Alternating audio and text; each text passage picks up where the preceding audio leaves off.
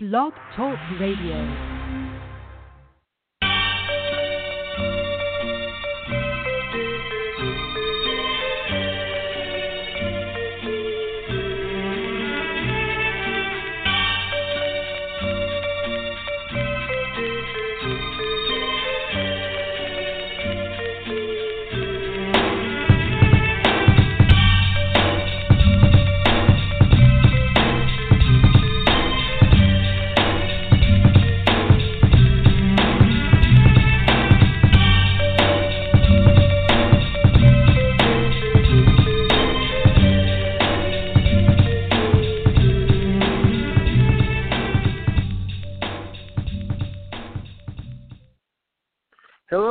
Everyone. Welcome to another episode of Neil Thompson Speaks, where we talk to people who broke free of the corporate world's shackles to start their own business.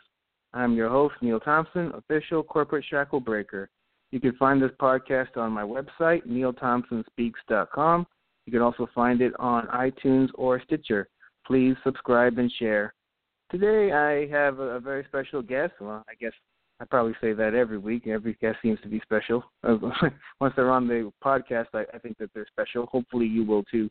This person used to be a programmer, and then at one point they were a project manager, and even even at one point they were an IT executive, and now they work as a coach.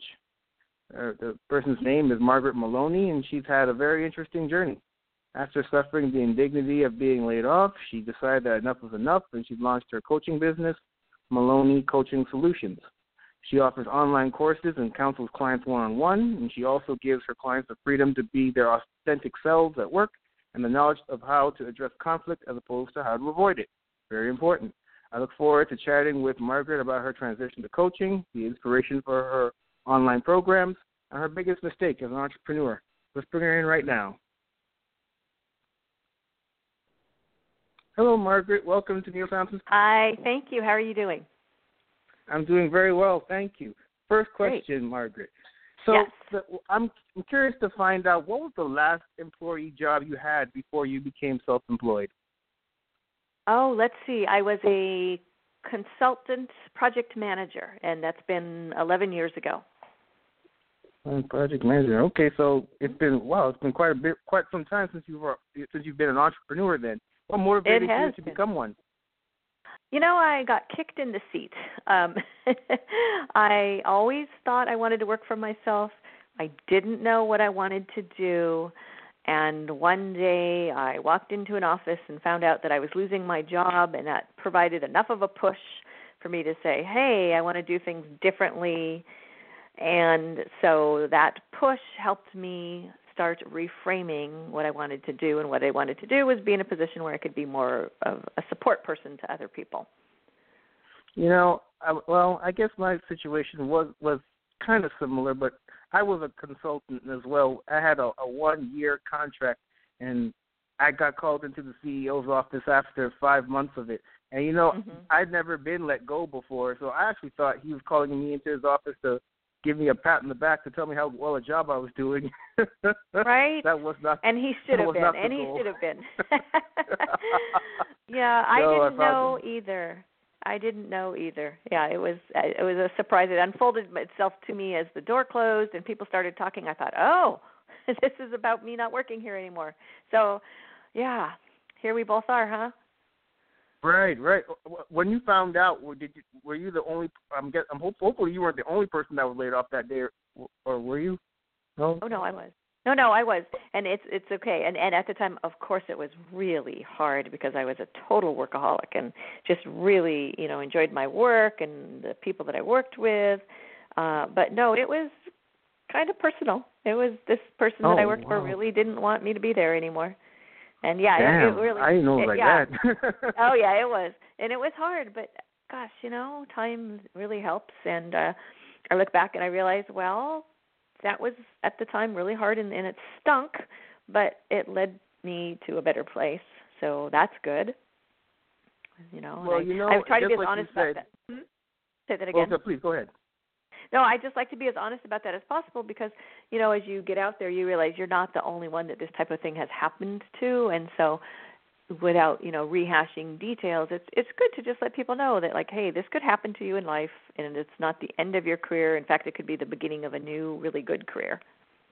Yeah absolutely. I, I you know for the longest while i didn't tell anybody why i left that company. And but mm-hmm. you, you're right. There's kind of a a kind of a shame that's in that's associated with it but once you realize that you know especially in this day and age that it's this happening to a whole lot of people you're not you don't feel so bad about it anymore. So you started so you left this company you know 11 mm-hmm. years ago whether voluntarily mm-hmm. or involuntarily but it, it got you you know on this path to entrepreneurship one mm-hmm. issue that i think a lot of people that want to start businesses or even some that are even in businesses for themselves right now is getting past the fear of starting their own business they, don't, they you know once you once you're an entrepreneur you're responsible for everything you don't have an employer you're backing you anymore did you have any fear of starting your own business? And if you did, how'd you get past it? I did have that fear, and it is. I mean, you know, it's the good news. Bad news is so all those days that you sat, you know, thinking if I was in charge, here's what I'd do, and if I was in charge, things would be better. Well, guess what? Now you're in charge, and so you know, the good news, bad news is you're responsible for everything, and of course that means, um, well, if things go well, great, and if things don't go well, you still it's you know you still have yourself to thank in both situations. And in terms of getting over the fear with me i'm going to tell you that uh although that event you know where i lost my job was the impetus for this i'm going to say i kind of snuck up on it. What i mean is i went so after that occurred and everything was settled from that i went back to work in in a consulting capacity and i saved some money so i gave myself a little nest egg and I was very fortunate then in that situation because the people I worked with there, they were very respectful of me, but I had already moved on in my mind. I was ready to work on my own. And so they they knew this, but they were willing to see what I could contribute and they allowed me in my final months with them to work for them part-time. So you know, some people say that's not the best thing to do. The best thing to do is, you know, rip off the band-aid and just step out there and there are times when that's absolutely the best thing too. I guess I snuck up on it a little more cautiously. So I had some money saved. Then I worked for someone else part time while I got myself together. And then I got to a certain point where I knew it was time, and I felt somewhat secure, but not completely, to know that okay, you know, I had some clients and things were going to be okay. Interesting.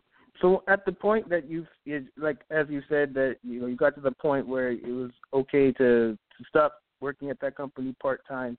Uh, mm-hmm. what what in what in you did made you to make that make that decision? You was know it, what? Was it having the uh, a certain amount of money in the bank and now you thought okay I I can make this change now, or is it having a certain number of clients that you thought would be you know enough to sustain you for a while? Well, I didn't have. Now I have to be super honest. I didn't have a ton of clients. I guess I just had enough to show that I knew somebody would hire me.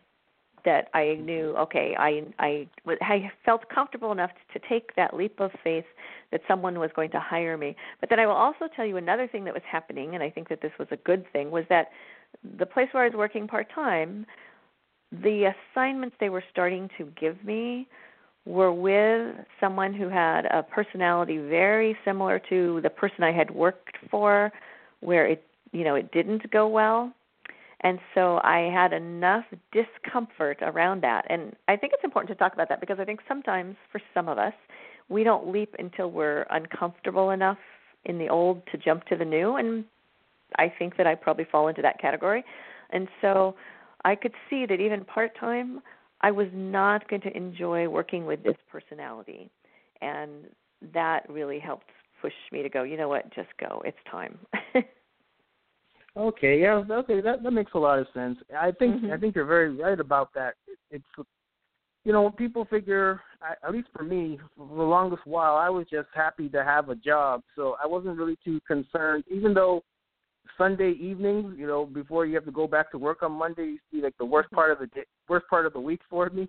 I was yes. just happy to have a job, and you know, mm-hmm. especially especially in this day and age when you hear about companies laying off, you know, X percent of their workforce. I was just content to have a job, even though I wasn't all that happy at it. But and, and you're right, it, it sometimes it takes that push of just and sometimes not even a push that that that you know you initiate to finally get you on on the path that you really want to be on. Yes, it's true. So it's true. So at some so actually, you know what? Tell me a bit about uh, about your actual your business. What exactly do you do, and what do you provide your clients? Okay. Well, I've actually changed quite a bit. I started off coaching and I have transitioned into really full time training and development. And I really create better project managers. I help people master the technical side of project management, the human skills of project management, to bring together the art and science of project management so that they can go do an amazing job. And i become i'm their support system. I will occasionally uh, you know offer some coaching when sometimes some of my students will come forward and ask for some additional help. But uh, i've really gone through a transition. When i jumped out there i was going to be a coach full time and i admire coaching and i admire coaches. And just if you ever think of like how sometimes life teaches you lessons one of the lessons that kept coming my way as i was working in my new business and i would worry where is the money going to come from? Invariably, I would be asked to put on a seminar, teach a course, you know, do some paid speaking, and so I realized, oh, I'm a teacher. Oh, okay. So it it well, it sounded like okay, you started off with coaching and then you moved mm-hmm. to training and development because you saw. I'm guessing you saw there was more of a need in in that arena? Is that what kind of prompted you to change thrust? Yes, I think I saw the need because I kept being asked to fill that need. Um, so those were the type, types of requests that were coming to me, and I found that I really enjoyed it. I found that in some ways, when you work with a group of people and you're teaching them how to do something, that it can actually be like a group coaching type situation. And I just learned that I, I really enjoyed that. Interesting. The the the trainings that you do. Well, actually, I guess one comment I have about trainings is perhaps that's. Uh, well, I'm, I'm sure there's going to be some coaches that are listening in that might disagree, but I'm thinking if mm-hmm. you train people well, perhaps they don't need coaching. Oh, you know that that's a good question uh, or a good thought, and I think that lots of people will still want to be able to come back for some coaching or mentoring, advising, and and so now when I do act in a coaching capacity, which is not very often, and maybe I do it for one or two people, those people are invariably former students. They have been to um, a course that I've taught, or they've taken a course from me online, or they've listened to me, you know, in a podcast maybe like this one.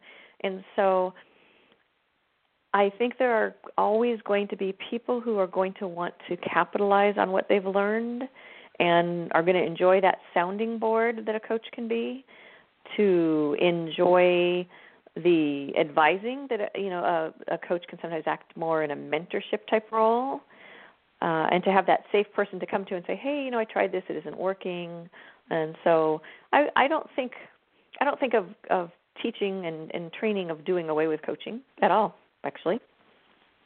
Oh, okay. So uh, looks like I was wrong.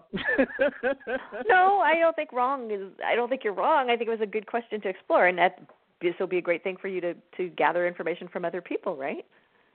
Yeah, absolutely. So the the trainings that you do, is it more? Uh, is it an online thing? Is it an on-site thing, or do you do both? Do both.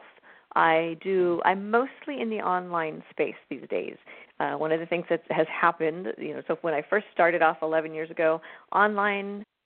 Uh, it's hard to imagine, but online was really kind of just emerging, and it wasn't very sophisticated most places at the time. And now online training has really taken off. So I mostly do online. I still do in person. I think it's really good for me to you know not be working online all the time. I think it's still good to see people in person face to face and and i think it's good to keep up on my public speaking by going out in person face to face but uh so, so i'd say i do like 85% online 15% in person. Okay, interesting. Another issue that uh, that entrepreneurs, especially the ones that are starting out, need to really think about before they start their businesses is how they're going to go about getting clients. I'm curious as to at least when you first started out, how you got how you went about getting clients, and and if it if that if if that strategy has changed since you've been in business.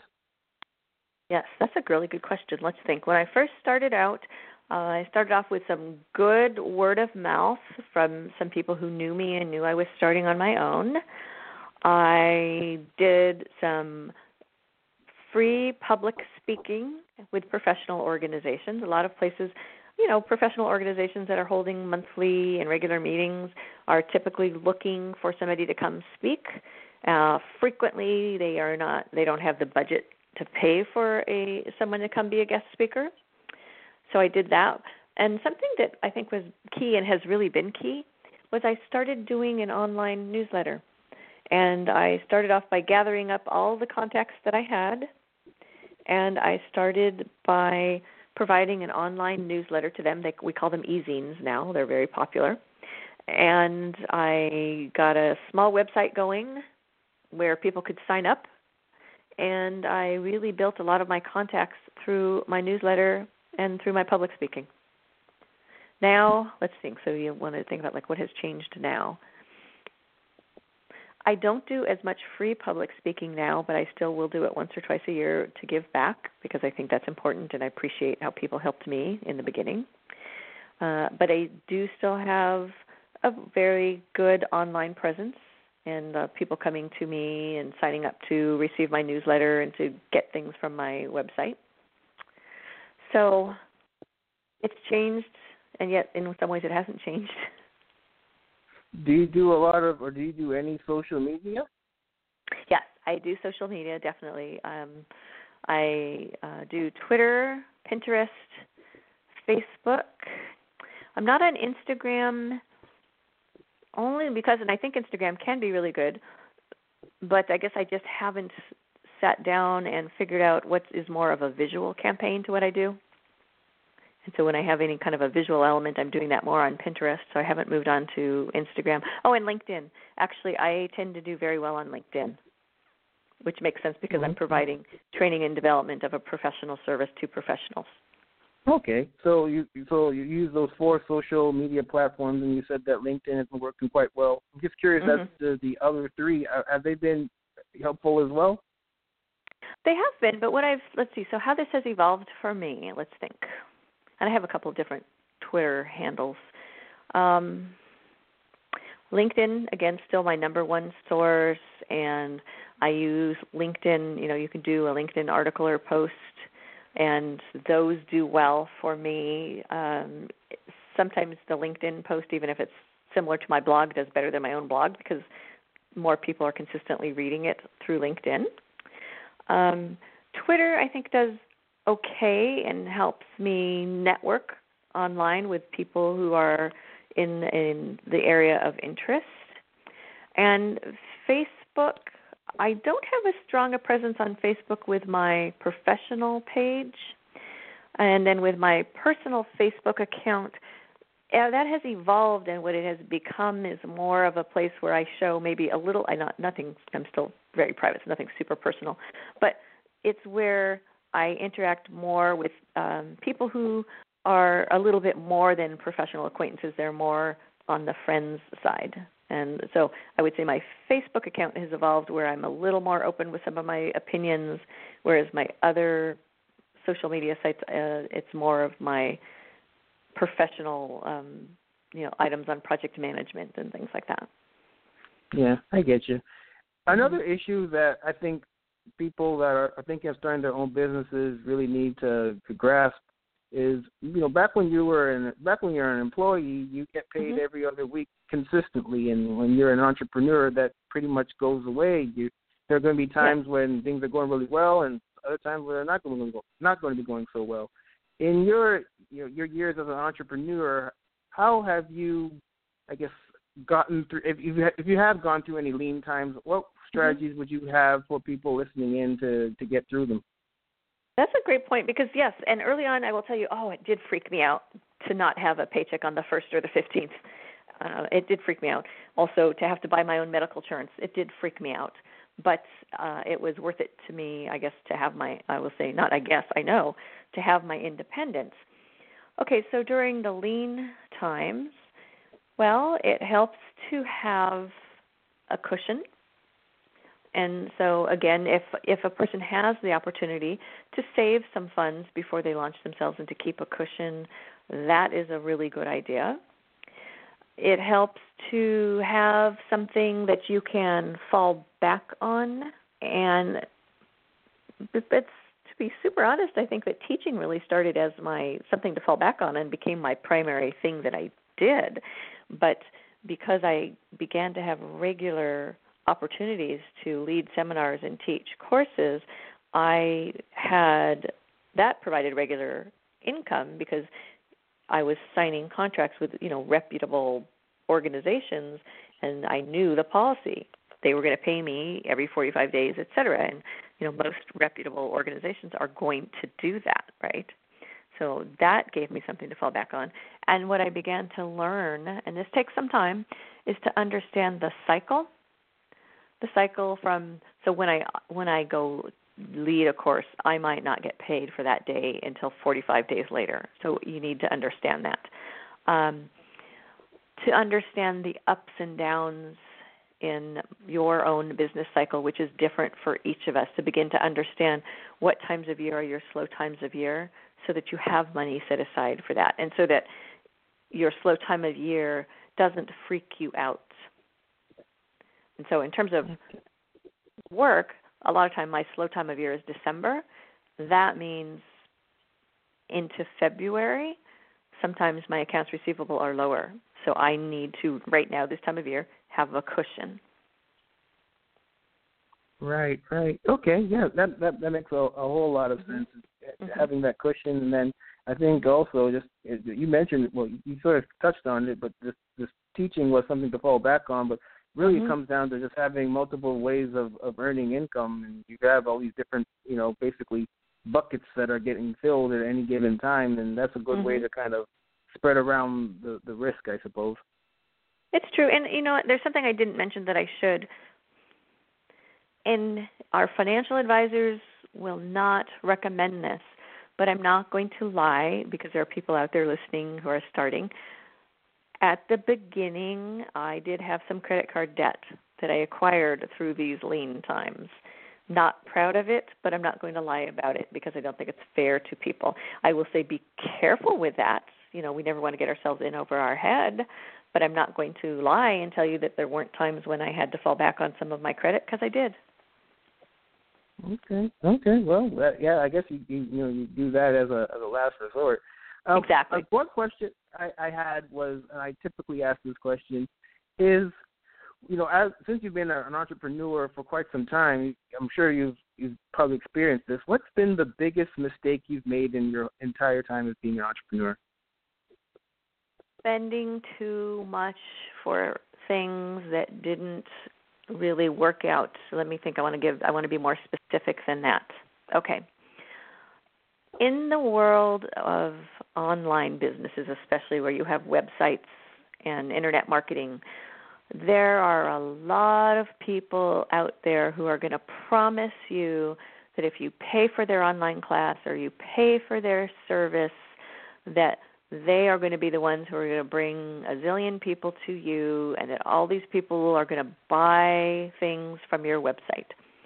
And I'm not saying that that isn't true, but I'm going to say be so careful because I can look back and think of a couple of consultants or services that I overpaid for that didn't bring the results. And so now I'm super cautious and almost a little cynical when I see because there's so many people out there in the online space, they're going to teach you how they made a million dollars online, and uh, so that's where I spent a lot of money that in hindsight yeah, didn't yeah, make sense.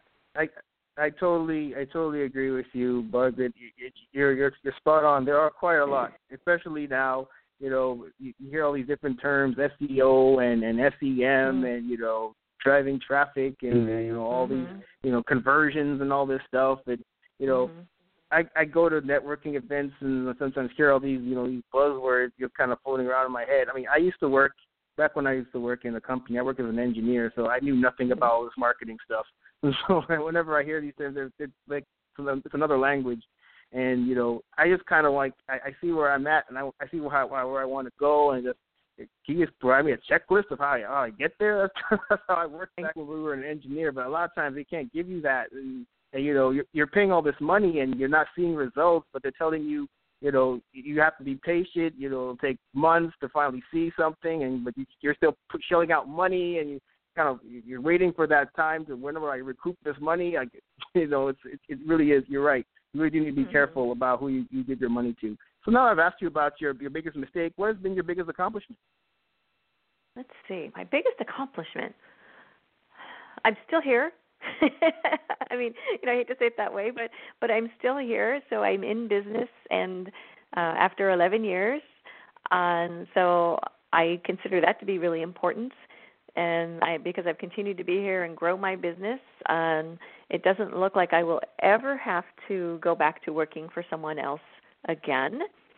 And I would say then also on top of that is being recognized for what I do. I've had uh, some nice awards come to me from a couple of universities where I teach for them, you know, as a as a uh, as a hired instructor. And so that was very um, very rewarding to be in a new field and to receive recognition for that. And then I would just say on a regular basis, the feedback of my students, the fact that I have a community of students that keep in touch with me on a regular basis. Some that I see occasionally, some have become friends, some who are strong networking connections. And it's been so, you know, to still be here, to be recognized, and to have built these strong relationships is really very rewarding. Sounds like it. Well, those are all the questions I had. Thank you so much for being on the podcast, Margaret. How can people find you? You know, I would say come see me on margaretmeloni.com is my personal website, which is about to be revamped. So it's old, so don't let it scare you away. Soon it will be new. Hmm. and also, if you're interested in project management training, then please come see me on pmstudent.com. pmstudent.com. Yeah. And also margaretmeloni.com. That's M A R G A R E T M E L O N I dot com. That's excellent. Right. Again, right thanks for being on the podcast, Margaret, and have a great day. Thank you so much, and good luck to everybody. Well, everyone, that marks the end of another episode of Neil Thompson Speaks. To learn more about me and Neil Thompson Speaks, please visit neilthompsonspeaks.com. That's N E I L T H O M P S O N S E S P E A K S dot com. You can also find me on Facebook, Twitter, and YouTube. There are links from the website to those social media platforms. There's also a link to my podcast from the from the website as well. And until next time, please take care.